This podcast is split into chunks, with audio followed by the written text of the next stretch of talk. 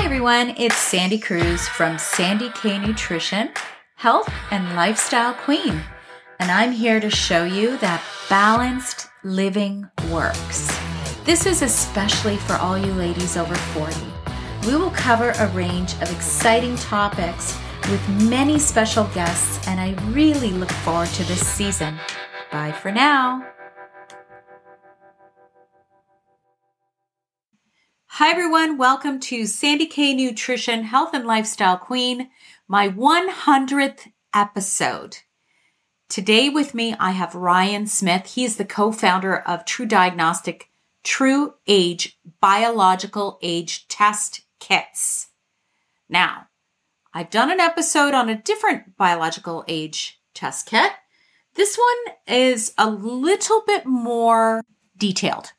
So, in this interview, you're going to get all the goods. You're going to understand exactly how they calculate the information. It's all done through blood, by the way, and, and how they come to different conclusions, including at what age are my telomere length? At what age is my immune system at? These are all really cool things. And why I love this so much. Why do I love biological age test kits? Because you can make changes in your life to improve this, you guys. Yes, there are certain things that you can't erase, i.e., I was a smoker. And sometimes the stress that you've endured in your life, it's done a little bit of lasting damage. But guess what? Everything can be improved upon through diet and lifestyle and all sorts of amazing things. And Ryan and I are going to get into all of this in this podcast episode. And if you want your own biological age test kit, you can use the code SandyK50 and you will get $50 off your very own. And I personally suggest that you do one of these every what? Six to 12 months after you've done some sort of a lifestyle change to see how that lifestyle change has impacted your biological age and how much is actually improved. And you're going to hear some pretty surprising things in this interview. It is truly fun. And I really wanted it to be on my 100th episode because 100 centenarians associated with longevity and health span and all the good things. So my podcast has literally just hit two years. And I'm pretty proud of the fact that I have hit 36,000 downloads. This to me is pretty amazing. I'm proud of that because I started this podcast literally from nothing. I started this podcast when I initially opened my practice and I graduated three years ago, started the podcast one year in after I graduated. And, you know, for me, my primary goal in life is to have this megaphone. I want to reach as many people as I can on this planet with things that can actually improve your health, your wellness. And these are not mainstream things. I don't often talk about mainstream things because, yeah, of course, we need mainstream medicine and things like that. That's very, very critical. But wellness and health is about so much more. And this is why I do what I do. Now, I am still open for sponsors. I've had some amazing sponsors so far this year, and I'm really, really fortunate to have had them, and I, am grateful. If you do want to still sponsor my show, feel free to send me an email, sandy at sandyknutrition.ca. I'm very active on Instagram at Sandy K Nutrition, on Twitter, kind of. Facebook, yes, I'm pretty active there, Sandy K Nutrition. If you want to be part of my private women only Facebook group, and this is women generally over 40, find me at Sandy K Nutrition Health and Lifestyle Queen, and you have to answer a few moderating questions to be in because I want to make sure it's a safe space. I'm way more active there than I was in the previous couple of years, and it is a small, intimate group for now. And there's a lot of cool things that are going to be happening. I'm also going to be speaking at the Biohacking Women's Conference at the end of March. I would love for you to just touch base with me, see how you can get a ticket. Um, I, I think you're going to really see a lot of value because there's definitely a lot of biohacking out there, but this is specific for women. And this is why I'm so passionate about this. It is a virtual conference, so it'll be pretty easy for you to attend. So send me a message if you're interested, either through Instagram or through any other means. Send me an email, sandy at sandyknutrition.ca.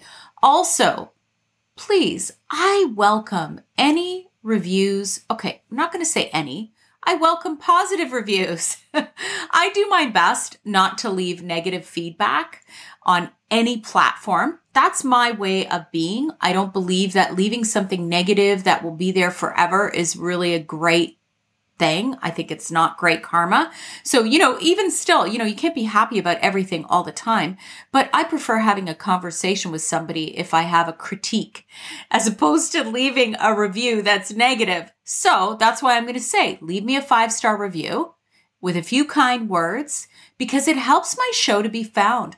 Podcasting is so huge these days and lots of celebrities are in podcasting and you know, the little guy like me gets lost in the shuffle sometimes. So if you review my show, it really helps me to give back, to continue to get great guests, and it just gives me a little bit more ability to be found. So with that, I am going to cut on through to the interview with Ryan Smith of True Diagnostics TruAge Biological Age Test Kits.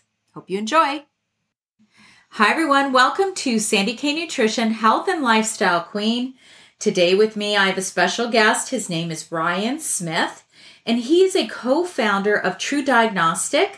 You might have heard me talk about this on Instagram the last couple weeks, but TruDiagnostic is a commercial testing system that tests your biological age as opposed to your chronological age.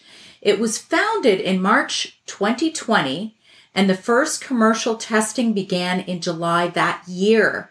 Since then, the company has launched many ongoing clinical trials looking at a variety of interventions. They're also looking at how COVID 19 affects health metrics and longevity. So, without further ado, let me introduce you to Ryan Smith. Hi, Ryan. Hey, Sandy. Thanks so much for having me. I'm so happy to have you here. I am really excited because you know, first I guess the best thing is is I'm going to first ask how you got into this. I have to ask you this because I've I've talked to you for a bit now and you're extremely passionate about what you do and I love that because I'm the same as you can see. I'm I'm always passionate to talk about wellness. So, tell me how you got started. Yeah, it's been a, a, definitely a long journey. Um, you know, my background's in biochemistry uh, undergrad, and then went to medical school um, at the University of Kentucky. But I sort of did all the clinical training for uh, for medical school. Got to uh, pass my USMLE Step One boards, and then really got to the clinical portion in year three and four, and uh, just absolutely hated it. I couldn't imagine doing it uh, for the rest of my life. It was uh, definitely not something that sort of captured, I think, my my full passion. Um, and so made probably a very stupid financial decision, but uh, ended up creating a compounding pharmacy uh, shortly after I left medical school uh, called Tailor Made Compounding. And uh, that compounding pharmacy was really specialized in treating this sort of integrative preventative medicine space, really focused with a lot of cash pay integrative medicine providers um, who had, I, I think, a much more preventative approach to medicine. And I think that really resonated with me. And some of the products we used there were really innovative products, um, particularly a lot of the peptides that you might have already talked about uh, over the course of a, a, couple other podcasts. But that's really what we specialized in, and, and we sort of hit a niche. We were, uh, you know, started in 2016, and, and, by 2019, we were the fourth fastest growing company uh, in healthcare in the world. We were just had massive expansion, and uh, throughout this entire process one of the things that always really interested me was objective data about how a lot of these new and innovative molecules were really helping people in the long run. How are they affecting lifespan? How are they affecting health span? And so, um, whenever this metric of epigenetic uh, age detection uh, sort of started to, to, really come about, I got very, very interested and, and really wanted to get involved uh, because the idea here is that we can quantify the single biggest risk factor for all chronic disease and death, which is aging. Um, and so that was really, really exciting. So we exited the pharmacy in 2020 and really uh, created this company uh, from the ground up at TruDiagnostic. Beautiful. I love it. You know, it's it's interesting because you you mentioned peptides and and and aging and you're a young guy. Like why so passionate about aging? you know, I, I, think that it's the preventative nature. I think, um, you know, I think that the, one of the hardest things about the clinical space to me is treat, trying to treat people who are already pretty ill or have already had a lot of damage in their system. It, it's always much easier to prevent than to treat. Um, and although I think that, uh, that the two are obviously very, very interconnected, I think that the idea is that that we can make a major impact if we really try and try to treat aging as a disease. Um, I always tell the statistic on a lot of my podcasts, but if everyone in the world were to be seven years younger biologically than chronologically, we would cut disease in half. 50% of people would no longer be sick. And that is, I would say, a, a level of, of, population level impact that, that I think is very, very needed. And if everyone starts paying attention to age as a primary disease outcome, I think we'll see a lot of other benefits. Absolutely. So, quick quick description of the difference between biological age and chronological age, just so that everybody has that clear. Yeah. So, so chronological age is easy. It's the one that you're most familiar with, right? It is the the number of candles on your birthday cake. You know what's sort of on your uh, uh, on on your driver's license. That one is very easy to define, but that has always been a little bit of a problem because it is not the most informative health status. I think that most people can relate to this. They probably know people in their 80s who, who are doing everything that they, they want to do or, or behaving like a 60 year old, and then vice versa. They might know people in their 50s who look to be in really poor health, can't do a lot of the things that, that people their same age might do. And so there's this difference between ages and how people perform or is called phenotypic variation. And there's a lot of that. And it really makes this idea of chronological age a little bit less effective. Even chronological age is still the biggest risk factor for most chronic diseases. However, if we start to measure this in different ways to sort of capture how well your, your body or your biology is aging instead of just a year, we can get even more specific about those risk factors. And so biological age has been something that has uh, you know gone on uh, from, from a long time. Even since the 1920s, they've been trying to find ways to detect biological age by doing things like chronological age, you know, plus one year for every pack a day you smoke. Uh, really crude measurements. Um, and and uh, more recently, though, with the advent of this epigenetic age testing, it's gotten very, very precise um, and very, very predictive of health outcomes. And so this has represented a really new development in how we are able to quantify the age of your body or how well you're progressing throughout life. Yeah, I I mean I was I think I mentioned that to you. I remember back I don't know how many years ago Dr. Oz had a quiz that you would go and you would do that on his website just to find out how well you're aging, which is listen, it's it's not that accurate. You can maybe get some idea and it's more dependent on your lifestyle, right? Like are you a smoker? Are you a heavy drinker, right? So this is different. So maybe you know, first I think it's really important for you to explain to the audience what is epigenetics. Yeah. So, so this is uh, definitely something that if this is your first time hearing about it, it will certainly not be your last. And, and so I hope people can get excited about this topic as really right now, epigenetics is where genetics was 30 years ago. We're about to see an explosive growth in this area that will impact every area of medicine. But but simply put, epigenetics is is very similar to genetics. With genetics, we obviously, if we took any cell in your body, we would get the same DNA, right? Those are the instructions, uh, sort of on how your body behaves. Um, and, and epigenetics is slightly different because it, epigenetics are about the expression of those instructions. So essentially, what genes are turned on or turned off. And that can be really informative because instead of just telling us what could happen, it actually tells us what is happening, what genes are actually turned on, what's actually happening in your cells. And it can be a little bit more complicated genetic than genetics too, because these things are changeable. They're, and, and that can sometimes be difficult, but at the same time, it gives us a path to have treatments, to change some of our behaviors and markers and, and change gene expression to turn certain things on and certain things off. And, and so what we're measuring is particularly one of the ways that we regulate those on or off switches. Uh, particularly, we're looking at those off markers, what, what generally would be like turning off your, uh, you know, sort of the light switch, which is epigenetic methylation. This is just a small chemical tag that's added to the DNA, which prevents it from being transcribed into RNA. And so that's really the first step in how your genes uh, really go from genetic information to you know carrying out the instructions that your body needs to do. And so we're really just trying to read the genome for what is turned on or turned off, and how those different off or on switches affect biology. Okay, so when you guys are doing that, are you looking very specifically at the genes that are related to aging or just everything? Yeah, so so we're, we're looking at a very broad set of genes. We're looking at over 900,000 locations in your genome. And really, at each of those locations, what we're getting is a percentage of methylation, saying out of all the copies of your DNA that we're testing, what is the percentage which is methylated at that individual location?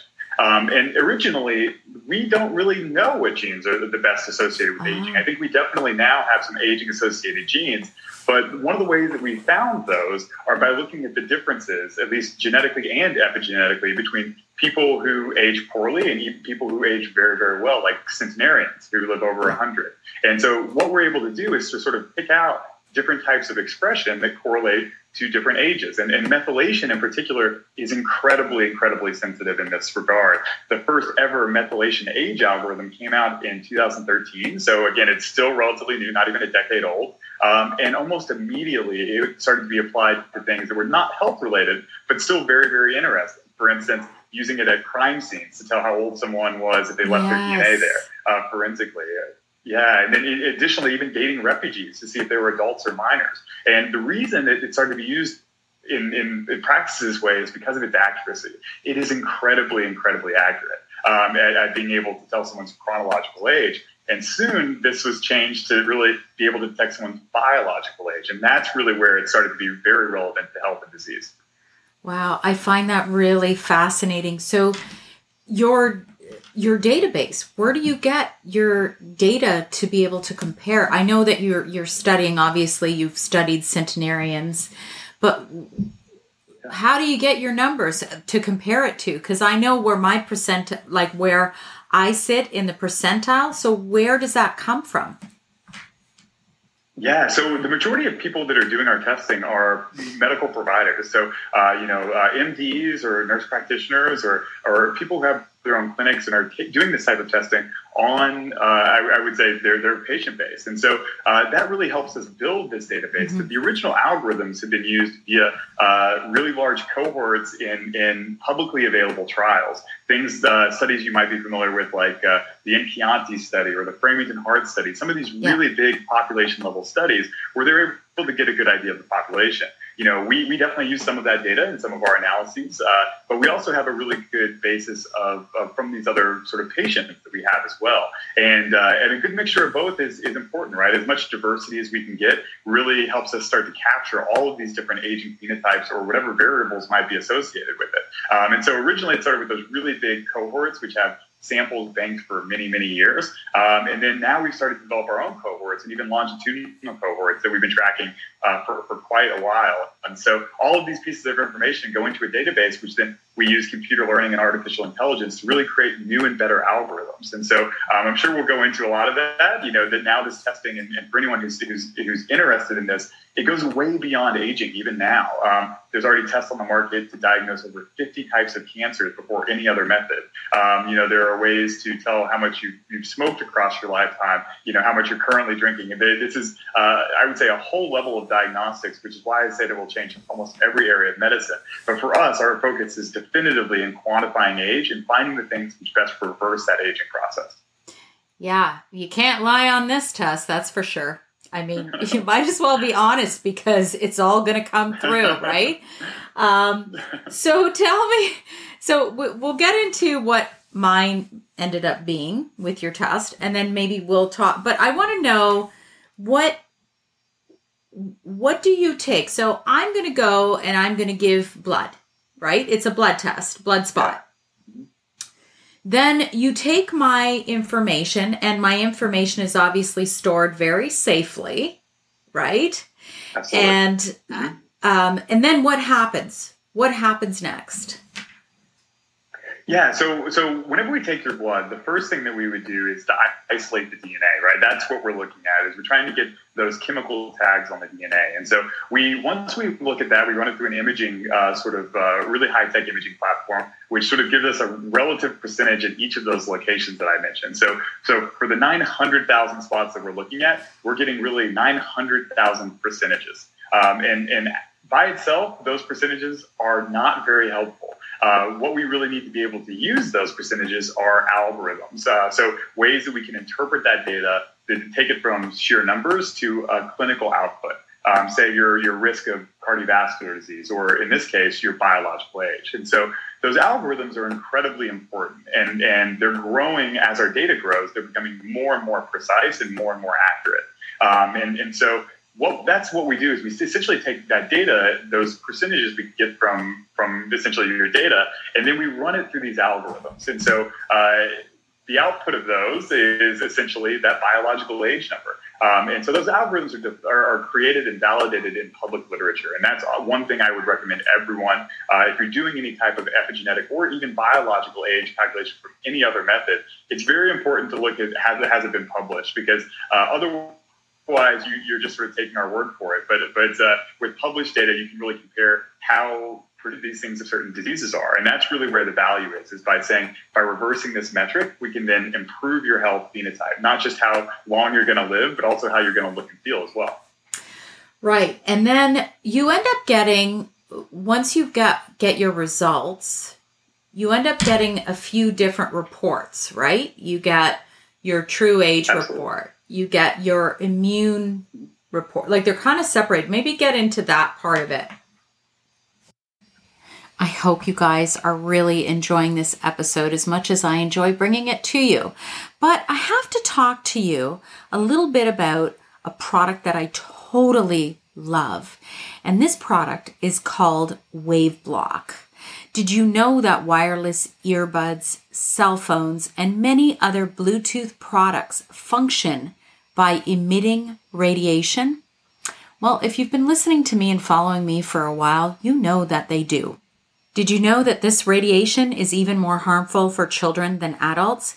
In fact, in 2019, more than 250 scientists signed a petition asking the International Public Health Organization to create stronger guidelines and warnings on the use of wireless and Bluetooth electronics.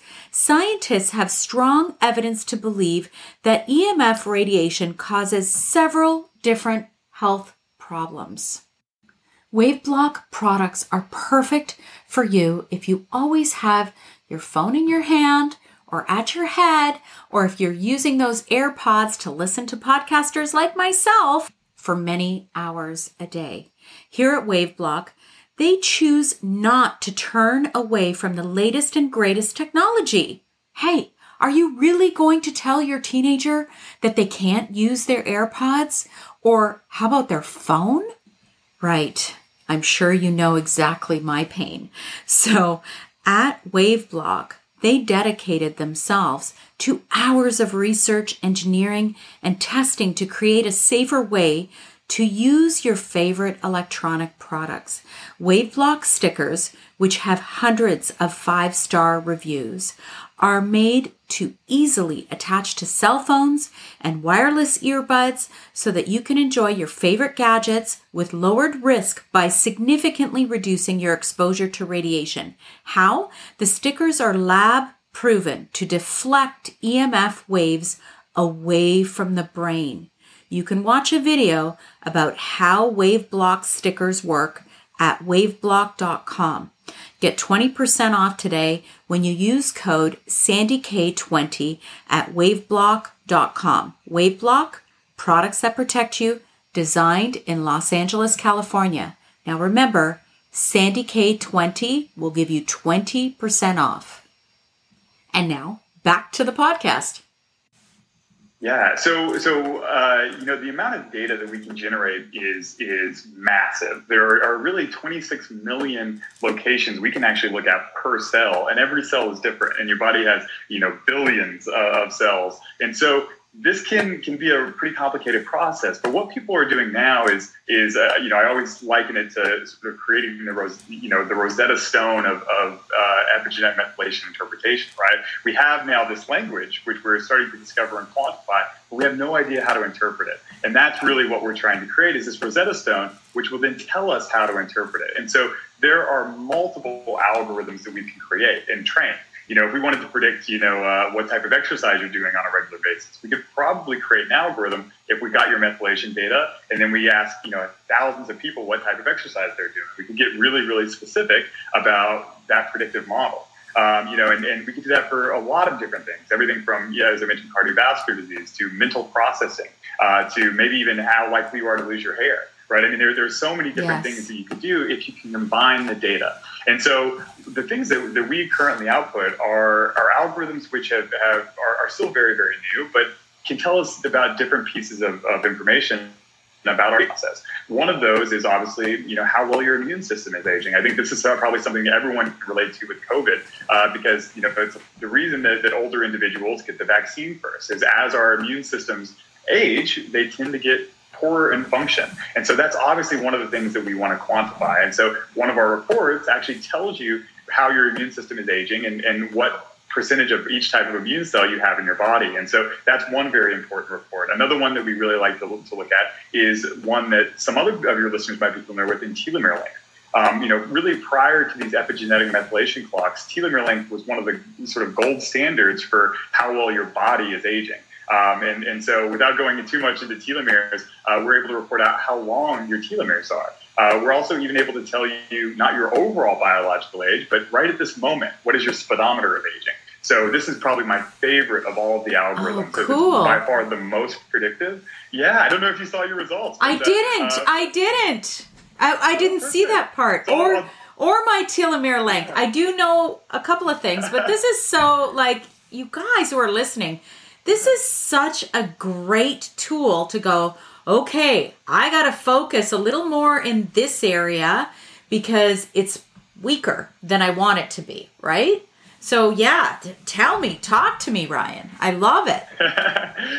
Definitely, yeah. No, so so so those are some of our aging reports, and and and you know for the rate of aging, the this one is one of my favorites, and and uh, I'll even give you maybe some images that you can you know uh, put up on on you know Instagram or to anyone listening to this podcast. But this rate of aging is one that's my favorite because it tells you instantaneously how your behaviors are doing. It's also so precise that you can actually measure this relatively frequently to get a good idea of what works for you. You know, you and I both might take a medication or a supplement and do the test and then have my rate of aging might go up and yours might go down. But it, what it tells us is individually how our biologies are really affected by those interventions. So we can actually see what's working for us. Um, and this one is incredibly, incredibly predictive. It is uh, predictive of how well your face will age. Um, it, it's predictive of, of your IQ and mental processing speeds. It's predictive of uh, you know how your grip strength and how well you can balance and move. Um, and, and I will send you some really great pictures where uh, we've actually followed the same cohort from the time they were three years of age, starting in 1975, now to when they're over 46 years of age uh, in our most recent study. And, and what we've been able to do is to uh, really link this rate of aging to all of those phenotypes. And I mention all of those because uh, a lot of times people think of longevity as just how long you'll live. Um, and that's not what we're sort of talking about here. We're also talking about quality of life, yes. right? Uh, how you move, how, yeah, you know how, how well you can think, even your aesthetics, how your face looks. It can all be tied to this rate of aging. And so, um, you know, even if you're slightly above one in this rate of aging, so one biological year per year in your aging rate, Um, if you're over that, you would increase your risk of death over the next seven years by 56%, and you'd increase your risk of chronic disease over the next seven years by 54%. So keeping that, that rate below one is incredibly valuable for your health, and not just your health, but all of those other things that we talk about, which make life better to live. And so um, for you, uh, Sandy, you definitely beat that one mark. Uh, so, so that is a, a really good score for you. Okay, that blows my mind. I did not know that that one year above your chronological age has a factor of what yeah. did you say 56%? Yeah. So just yeah, just to be clear on this, this is for that rate of aging algorithm. So if you are aging oh. at a oh. rate of faster than one biological year per year, you would increase your risk of uh, chronic disease by 54% over the next seven years. So you'd be 54% more likely to develop something like cardiovascular disease or diabetes or, or Parkinson's or Alzheimer's. Um, and in addition to that, it, you would be 56% more likely to die over those next seven years than people who have that rate of aging below one. And so, um, so that is a huge threshold. We try and keep people aging slower than one biological year per year. So, or you're basically aging at a, a, a rate that is slower than you know your chronological age, um, and, and, that's really what we would want to see. And so, uh, and this is one of those things that, that is a little bit like compounded interest. Uh, you know, where the the lower that you can keep that metric for a longer period of time, the better. Because uh, you know, if you start accelerating your aging even early in life, it can predispose you to even faster aging throughout the rest of life, like compounded interest. And one of my favorite things about this study as well is that even the aging rates at age three were predictive of outcomes at age 45, which means that uh, you know we're, we're aging throughout our entire life. A lot of people think of aging as something that just happens in you know our, our 40s, 50s, or 60s. That's not the case. We start aging immediately, mm-hmm. um, and as we start to really detect what some of those things are, we can make some major impacts. One other good example here for this algorithm is uh, we know that children who are exposed to adverse childhood experiences or, or even born in low socioeconomic statuses are, are much higher risk to have a faster rate of aging earlier in life. Um, and, and, so, for instance, even from a, a, societal standpoint, we know that there are probably some behaviors and things that we should all change to have a better aging population. Yeah, wow. Like, I mean, I interviewed uh, Phil Micans. I don't know if you know him. He's a pharmacologist. Yeah, definitely. Yeah, I interviewed him yeah. three times last year. We've got another one set up for this year to come. But, you know, him and I were talking about just what you said. And he was saying basically, once a child reach, reaches puberty, the onset of aging really begins then. I'm like, crap. So, you know, you're looking at a 13 year old who's starting to, it, it makes you look at aging in a very different way. So, um, yeah. I find all of this fascinating, and I think most people are really catching on that this is important. So, I guess we can reveal, because I have given my permission to reveal what my biological age was in this test and it was 51.7 and this is at the age of 52 when I did the test. So I am going to bring in a few things that I'm doing and you can maybe tell me and then wait and then the immune side well we'll get into that secondary I guess the immune age yeah. right but maybe you can tell me if there's any of these factors that I'm doing that could possibly help this so I've been on peptide bioregulators for seven months since that test. I did finish my eighth month, but it was after I did this test. And the peptide bioregulators that I'm taking are really generally just to actually bring back the biological reserve of organ systems. So it's not really, I'm not injecting synthetics, I'm not doing those types of peptides. They are specifically peptide bioregulators, just for under the hood work, I like to say. So there's that. I'm also taking NAD, Nuchido. It's there. There's all different types of NAD supplements. There's precursors. I'm taking Nuchidos. It's very. It works differently than the precursors. And then I'm also taking spermidine. And these are all I guess you could say, well, I also take resveratrol. There's a few of these mm. supplements that are really important to aging better. So, what are your thoughts on that? Because last year when I did the test, I was and it wasn't your test. So I have to make that clear. And you can't, it's not comparing apples to apples because it's not the same test. However, I was older by about seven months or so, and now I'm younger. Yeah. Talk to me now. Yeah. Well, definitely. I think it's important to say you have to compare apples to yes. apples because the algorithm definitely makes sense. But but for that being said, there that is the great thing about epigenetics is because everything that you're doing in your life, from the amount of sleep, the amount of stress, to what you're eating, all of these things impact your epigenetic profiles. And so, so the good news is that change is available, and and now we just have to find out the things that work to change. Um, and and unfortunately. Uh, that is still early in progress. Really, the first ever trial, which looked at a baseline measurement, a treatment, and then an outcome, was published in September of 2019 uh, you know, maybe uh, sorry, I should say the fall of 2019. Um, and that was the first ever proof of concept study. And in that study, it was really exciting because they were able to reverse epigenetic age over two years, over 1.5 years worth of time. And mm-hmm. they were using products like metformin, growth hormone, and DHEA. Um, you know, more I would say uh, prescriptive hormones, uh, but since that time, there have been around around eight or to ten studies, depending on how you classify it, which which also are interventional studies. And so, unfortunately, a lot of those data points, uh, I would say, for the for the cavin peptide bioregulators, we don't have a lot of data on those. Um, and particularly, one of the other, I would say, problems. One of the things we really would love to do is quantify what those peptide sequences are, because that would also help us yeah. decide, you know, sort of what's working and what's not. But but for NAD, uh, you know, especially popularized by Dr. David Sinclair in his book Lifespan, um, you know, NAD has been a, a really, uh, I would say, targeted investigation for aging. Um, the idea is that NAD might activate some of these genes called sirtuins, which might have some anti-aging effects. Um, and so, uh, and the same with resveratrol actually is another sirtuin activator, which uh, you know has had a lot of publicity uh, from uh, things like the French paradox, uh, you know, where they may be drinking wine or, or things which make them healthier than, than you know generally Americans. And so,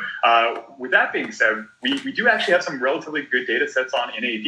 Um, we're starting to see you know studies being created with precursors like NMN or nicotinamide riboside, which would be a little bit more like that Nuchido supplement that, that you're mentioning. Um, and we are seeing a small, very, very small positive benefit with any of those NAD precursors. Um, and, and, so that definitely looks to be promising, although a lot of more work needs to go in there um, to, to, sort of tell us. We also generally see that polyphenols like resveratrol, like pterostilbene, um, those, those types of things you find in wine or grapes or uh, are, are actually beneficial as well, at least very, very mildly. And so we're starting to see that there are a lot of behaviors, things like the Mediterranean diet, things like vitamin D consumption, um, that, that, definitely move this metric. Um, and, and, so we're now starting to have really, really, uh, I would say, good general recommendations for everyone. But still, the majority of what we know comes from epidemiological trials, looking at really, really big, large data sets and sort of saying, you know, out of all, all of these, these 10,000 people that we look at, what are the best, what are, what are the best scores have in common and what are the worst scores have in common? And from there, we're able to say things like how stress or sleep impact, or you know how socioeconomic status or education or, or BMI, uh, or you know those different body fat percentage metrics. And so uh, we're starting to really connect all of these things to aging. And if there's one big takeaway right now, at least, it's that most of the things you would imagine or, or correlated to aging are pretty intuitive. Uh, you know, it's the things that you would generally recommend, right? Reducing stress, eating healthier diets with less processed food, avoiding pollution and other exposures. Those things all make a lot of sense. But what we're really trying to hope for is for the grand slam, right? The, the, the intervention which will have multi-year age reductions. And, um, and, and we're seeing a lot of interest there. Even really very recently, about two weeks ago, they announced the creation and funding of, of Altos Labs, uh, which is backed, backed by Jeff Bezos and Yuri Milner. as one of the largest startups of all time. They, they uh, were sort of uh, given over $3 billion of funding and have attracted some of the best researchers in this field. Um, and so they're working on now um, methods to uh, really regenerate these clocks back to zero. Um, and they've already had some really good success, particularly even Dr. Sinclair's lab at Harvard was able to regenerate vision um, in mice by resetting their epigenetic age clocks to zero. Um, so they were blind and now they can see again by using some of these factors which really reset the exact measure that we're measuring. On what level do other peptides that you're familiar with work when it relates to yeah. biological age tests like this? Yeah, there are so many mechanisms of action uh, for all of these peptides. And the way I like to sort of talk about peptides is that these are your body's natural signalers. Yeah. Um, and so there are there are so many of these things in your body that there's really a, a peptide for for every different pathway. Um, and so so peptides as a class are so diverse. It, it can be difficult to answer that, but some of the peptides that we see making a major impact um, are things like immune stimulators, which or things that reduce inflammation. One of my favorite peptides, which is again not not FDA approved yet, but in development, is a product that works to increase uh, mitochondrial uh, sort of function, where we're improving our mitochondria, improving the energy production, we're reducing those reactive oxygen species, which might cause damage. Um, and and you know, it, this, the one that I, I, love the most is called SS31. Um, it is a uh, it's a product which is uh, this is not hyperbole. This is actually a published uh, stat, but one injection is the sort of the energy ATP equivalent of six months of daily endurance training exercise. It is an amazing product. Um, and, and so there are definitely multiple mechanisms of action that we can utilize. And, and I think that as we start to, the problem for, for aging has been we've never had a good way to look at how all these interventions are affecting this objectively. If we really wanted to, a lot of times we have to wait a really long time to see how someone, how long someone lives or what types of diseases they develop. But right now, what this type of tool, this biological aging algorithms that we use, give a tool to really evaluate that in real time. So we can do three month studies, six month studies, and, and really look at how certain interventions are affecting all of these markers, which we know are correlated objectively to every type of disease. Um, you know, and, and, and, and happy to go in there a little bit more, but, you know, whenever we're talking about the rate of aging, we talk about the 56, 54% increase of risk. Um, to give you some other examples, for every one year that you're older biologically than chronologically. Uh, so yeah, for me, you know, I'm, I'm 31 uh, right now. And so if I were 32, I would increase my risk of cancer by 6% over the next three years, and I've increased my risk of dying of cancer by 17% over the next five years. And so, what you can start to see is that, that this aging rate is connected to almost every disease cancer, cardiovascular, any of these chronic diseases, and we can objectively tie risk levels to our aging rate. And that's really what we can do now is, is start to take in all of these different therapies and have objective ways on which one is working best and which one might work best for us individually. Right. So I'm definitely going to have to retake this uh, biological age test. Like, what do you recommend in terms of, okay, oh, we have to talk about immune. Don't let me forget that. but yeah, what definitely. do you recommend? How often should someone take one of these tests?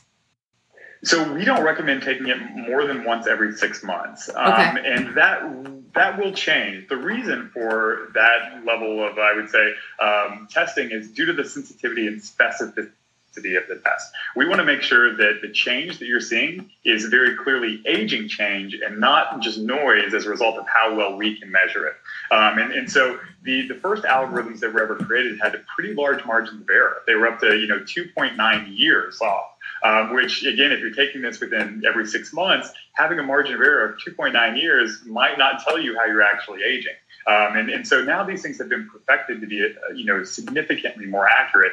But we would still recommend six months to make sure that the change you're seeing is not just a, a, a I would say, noise from our tests, but is actually real aging, um, and, and that you can actually use that information to be actionable. Um, and so six months is generally, I would say, our shortest timeline. There are certain algorithms where we might recommend more often. But for instance, like that rate of aging algorithm, which is very, very precise. You might be able to take every 12 weeks, for instance.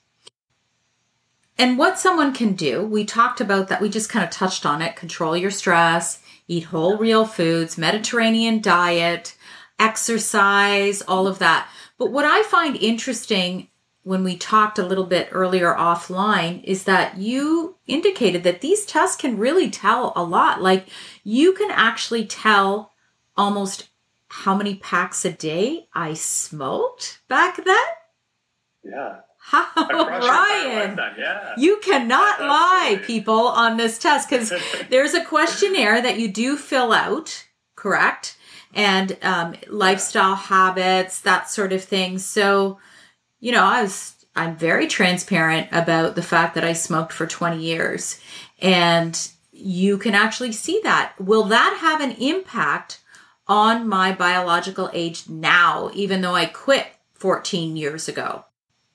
Certainly, absolutely. You know, um, uh, in particular, smoking is a major uh, impact on these epigenetic age clocks. In particular, one of the best clocks is, is a clock called GrimAge, uh, which is actually a death predictor clock. And one of the biggest variables in that is smoking history. And, and then, in fact, that particular algorithm uh, it, its estimation of smoking pack years is actually a better estimator of mortality than even self-derived packing smoke years. So even if we were to ask you versus if we were to take this measurement, this measurement is better at predicting mortality than even you know an individual's response. And so, um, so the answer is yes. We and, and some of that damage that, that sort of happens through smoking is sometimes irreversible irreversible in some of those cells. And so, uh, one of the things we're able to do is tell you if you're a current, never, or former smoker because of some of those methylation profiles. We can look at certain just uh, locations and say, due to your percentage of methylation, we would say that you are probably a former smoker um, rather than uh, a current or never. And so,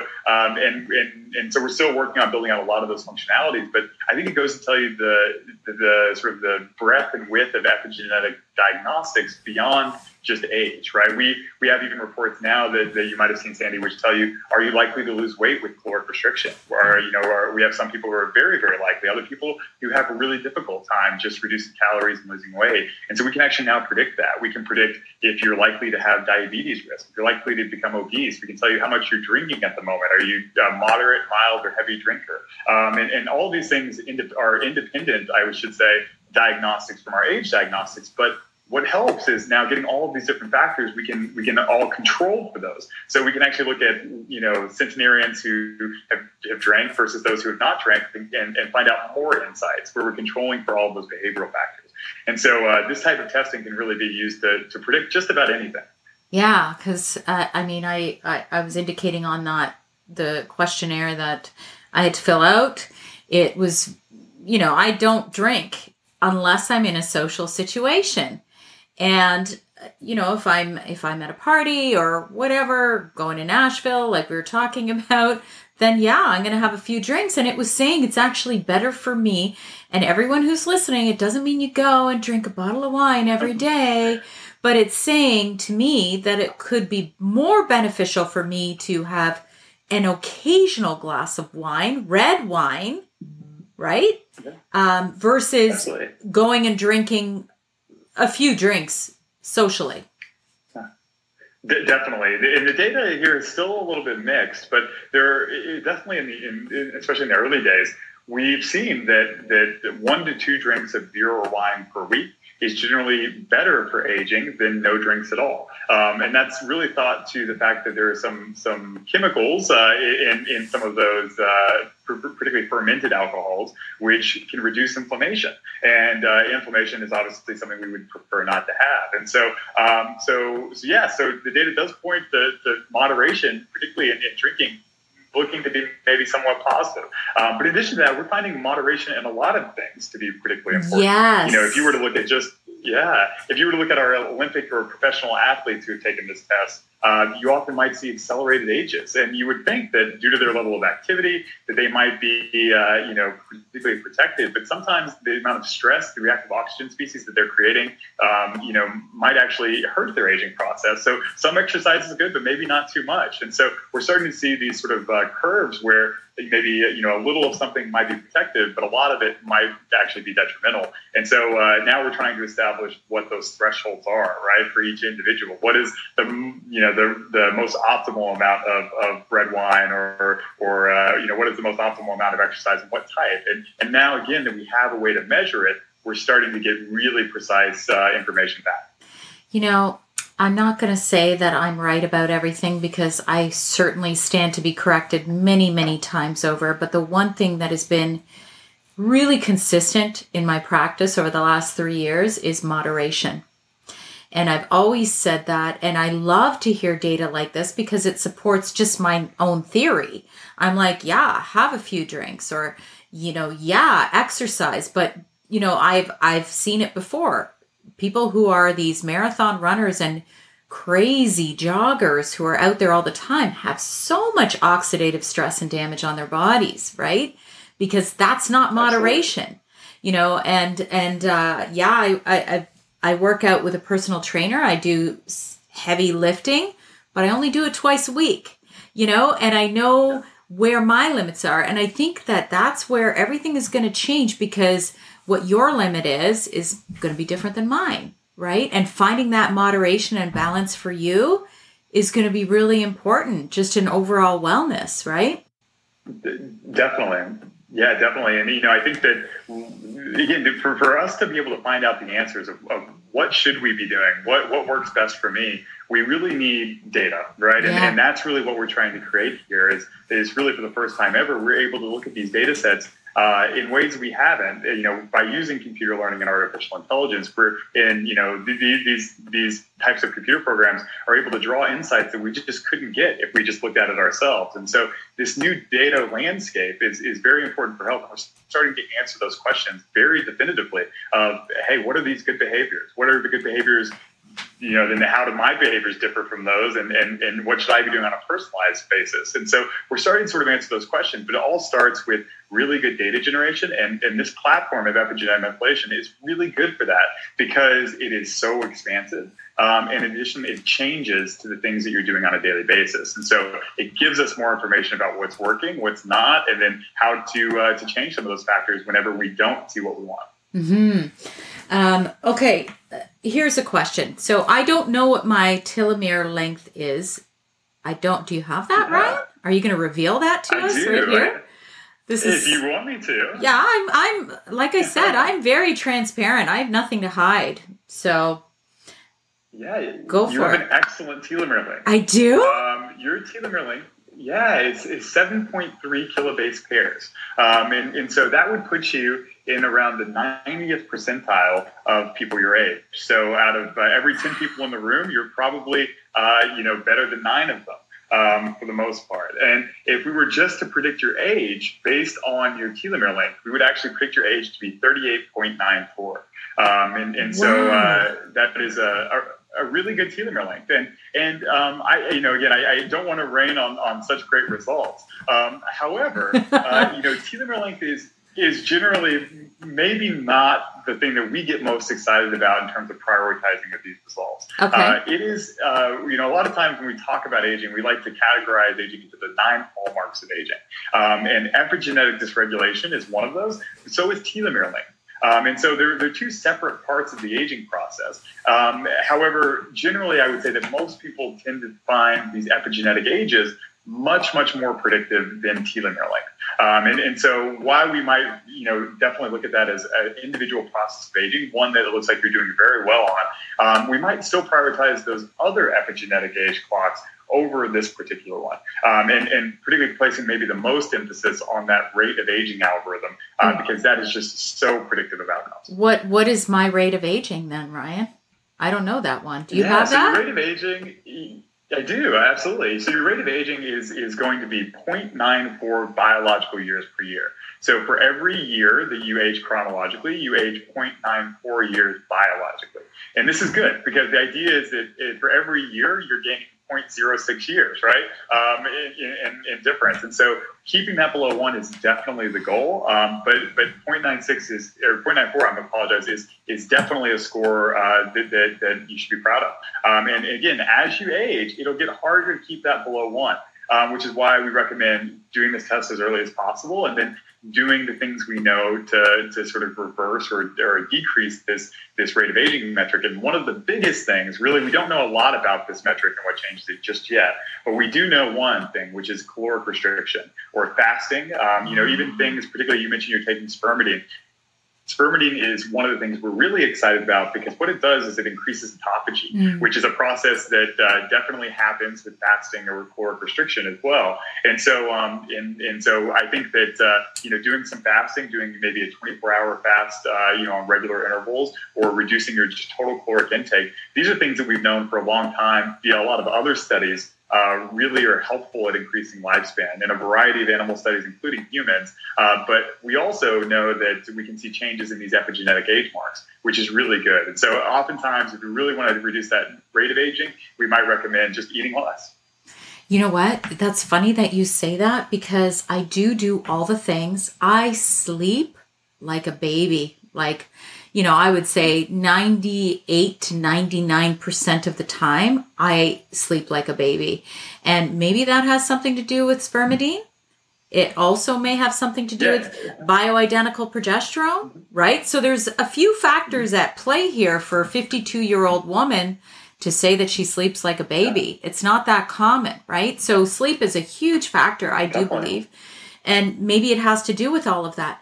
But I can tell you, Ryan, I eat too much.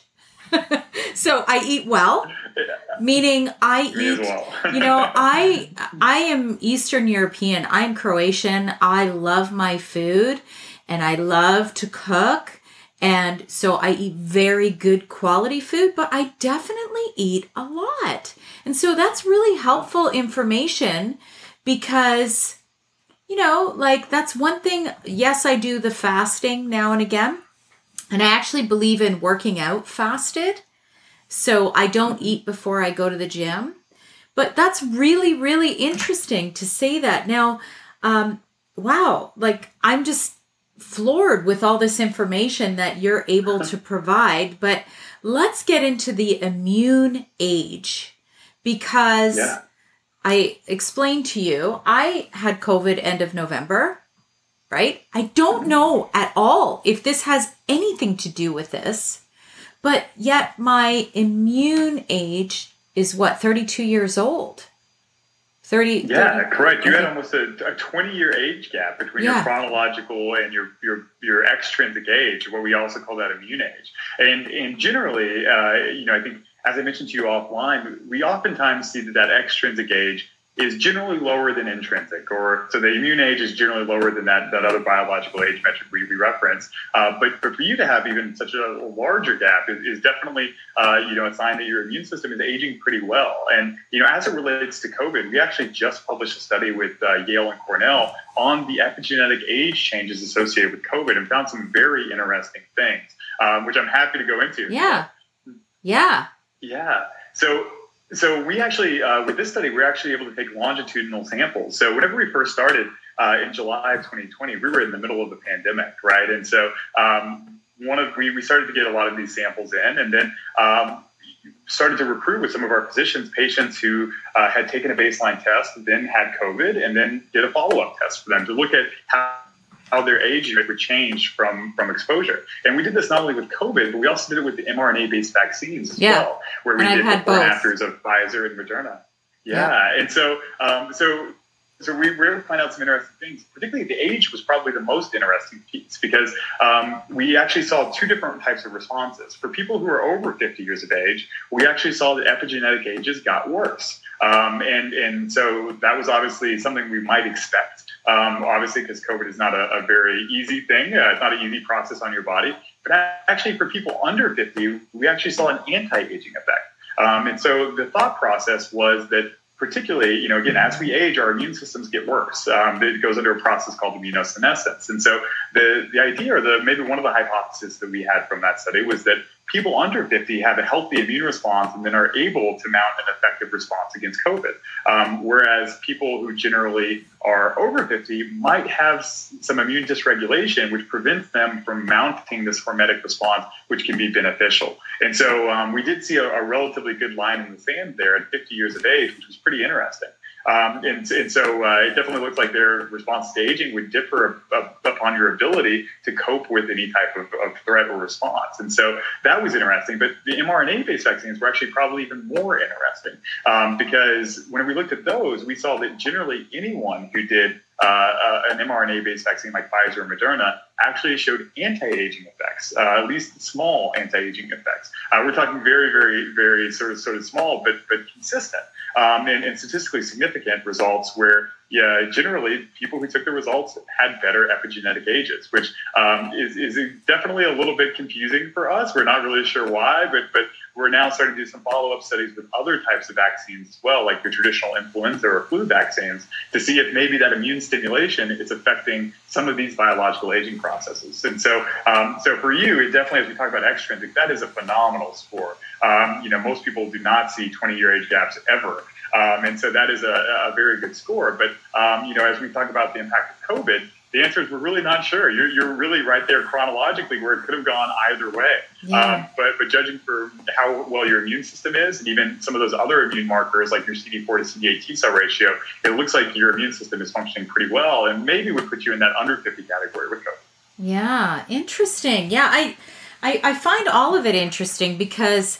I always like to look for the why, but sometimes we can't find the why, right? Like that takes time and it takes more data, right? So, Definitely. yeah, interesting. Okay. So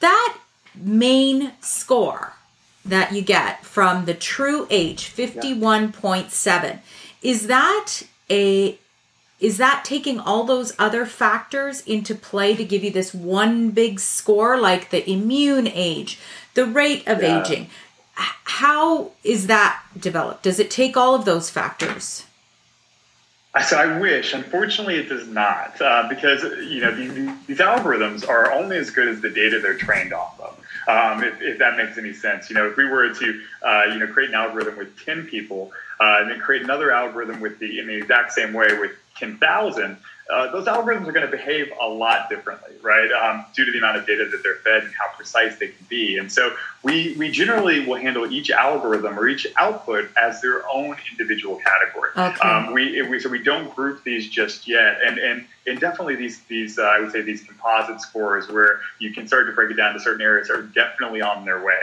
Um, uh, and, and, so we'll, we'll definitely, hopefully within the next year, be able to tell you not only your biological age, but maybe what organ systems are decreasing that biological age uh, the most in you. So we can maybe say, hey, we really want to focus on lung health, or we really want to focus on liver health, or or you know your your, your pancreas and, and your insulin sensitivity. And so we're going to start breaking these things down into individual organ system scores, which will give you a little bit more information about maybe what is not optimal, and then also information on how to go about maybe fixing that. Um, and so, so this is absolutely at its infancy, but we're going to start to break it down in that way. Even things like brain age, how do we, you know, improve cognitive function, um, some of those other things. But it all requires data, which can be a slow process. Um, and, and, but uh, these, these things are definitely within our grasp.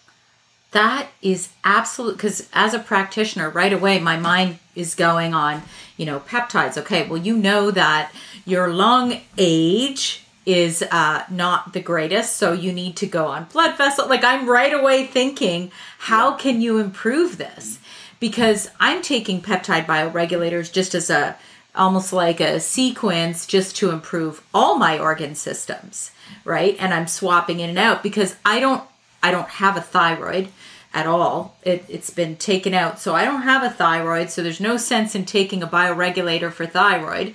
But for all the other organs where I don't really have specific issues. So if a, a, test such as this can say, okay, well, you know, you're a little bit weaker in this area, that is just really targeted information. I love it, Ryan. Yeah, absolutely. And I think that this is another area uh, that I just want to elaborate on this method of epigenetic methylation because, um, you know, whenever we talk about health and disease, a lot of times people come to the physician with the disease and they need to be diagnosed. And, and that is something that we're trying to avoid. We want to do what we call preclinical detection, right? Where we detect this before it manifests into health consequences. And, and epigenetics is so precise that it is really well built for that preclinical detection see where problems are coming before they actually occur. And, and that is that is a, a, huge importance, as I mentioned, even to sort of the reason I'm so passionate about this is because preventative medicine is a much easier type of medicine than trying to fix or reverse processes. And so if we can start to identify these things early, I, and I think that this platform of testing is built for that. I, I mentioned some of this cancer testing. Um, it, it uh, there are now tests on the market uh, called called Galleri um, from Grail, which is a uh, a test which can detect up to 50 types of cancers just from a simple blood test. Um, it, yes. it, doesn't just tell you where what type of cancer you have; it tells you where it's at, and it might possibly give you some stage information as well, which is great, right? Because we, we all know that cancer, if you catch it too late, can be really, really hard to fix. But if you can catch it early, then you can do some, have a lot more treatment strategies. And it's the same not just for cancer, but for every disease. If you can catch it early, then you can see some benefits. And, and we would think the same for aging, as aging is one of those prerequisites for the development of a lot of these different diseases. Uh, you know, even even things like breast cancer. The biggest risk factor for breast cancer is obviously sex. Are you male or female? The second is age. Mm-hmm. Um, and uh, and so uh, you know, again, these are the things that we can actually detect and then make a change with to prevent those diseases from happening. Absolutely. I mean, I I I'm a big believer in symptomatology that your body is always speaking to you, but the biggest issue with that is that many people are not as in touch with their body. You know, you've got some people who are very in tune with their body and the symptoms, whereas others don't really get it. So, this is why tests such as yours will give you def- more definitive areas where you need to look at, where you need to focus at for your health before you get sick. And I always say that. Like, I've worked with clients who are already sick, who already have autoimmune conditions, but it's much better if you look at the inflammation before it develops into a disease. I was just, yeah, I couldn't say it any better than you. I think that again, uh, when we talk about preventive medicine, it's the better type of medicine. Pay attention, uh, and it will yield a lot of benefits uh, in the future. So I think that uh, it's hard to add on what you said. I think that this, particularly this age diagnostic, is one that will affect all of your risk, and therefore should be one of those things we really focus on. Absolutely. This, uh, you know, now I'll say this has been a really engaging and fascinating conversation. It's right up my own personal alley where I love to hear about what more can I do to optimize my wellness. I actually just posted about this. I want to be that 80 year old grandmother someday dancing on the dance floor. You know, I want to age well until it's my time to leave this earth. But I don't want to be sick for 20 years beforehand. You know, and I'm going to do everything I can Absolutely. to try and prevent that. I know there's no guarantees in life, but please tell me how can we find you um, anything else that you'd like to add ryan no, I think that I think we've, we've gone through a lot. I will just say for, for uh, you know this is going to be an exciting space with developments all the time. So hopefully uh, you know we'll be back uh, whenever we have maybe more of those other reports to, to update all the listeners. But if you have any way uh, any, any other questions, feel free to reach out to us at trudiagnostic.com. That's tru diagnostic.com. We're happy to answer any questions. You can find us on social. Um, and if you'd like to get the test done, I think that uh, we'll have maybe some discounts through uh, through Sandy available as well. Yeah, yeah. I think it's it'll be in the show notes for sure, but we're looking at Sandy K50 to offer everyone $50 off a test kit of your own. And I want to thank you so much, Ryan, for coming today. It's been really a pleasure talking to you. Yeah, thank you so much for having me, Sandy. Thank you, Ryan.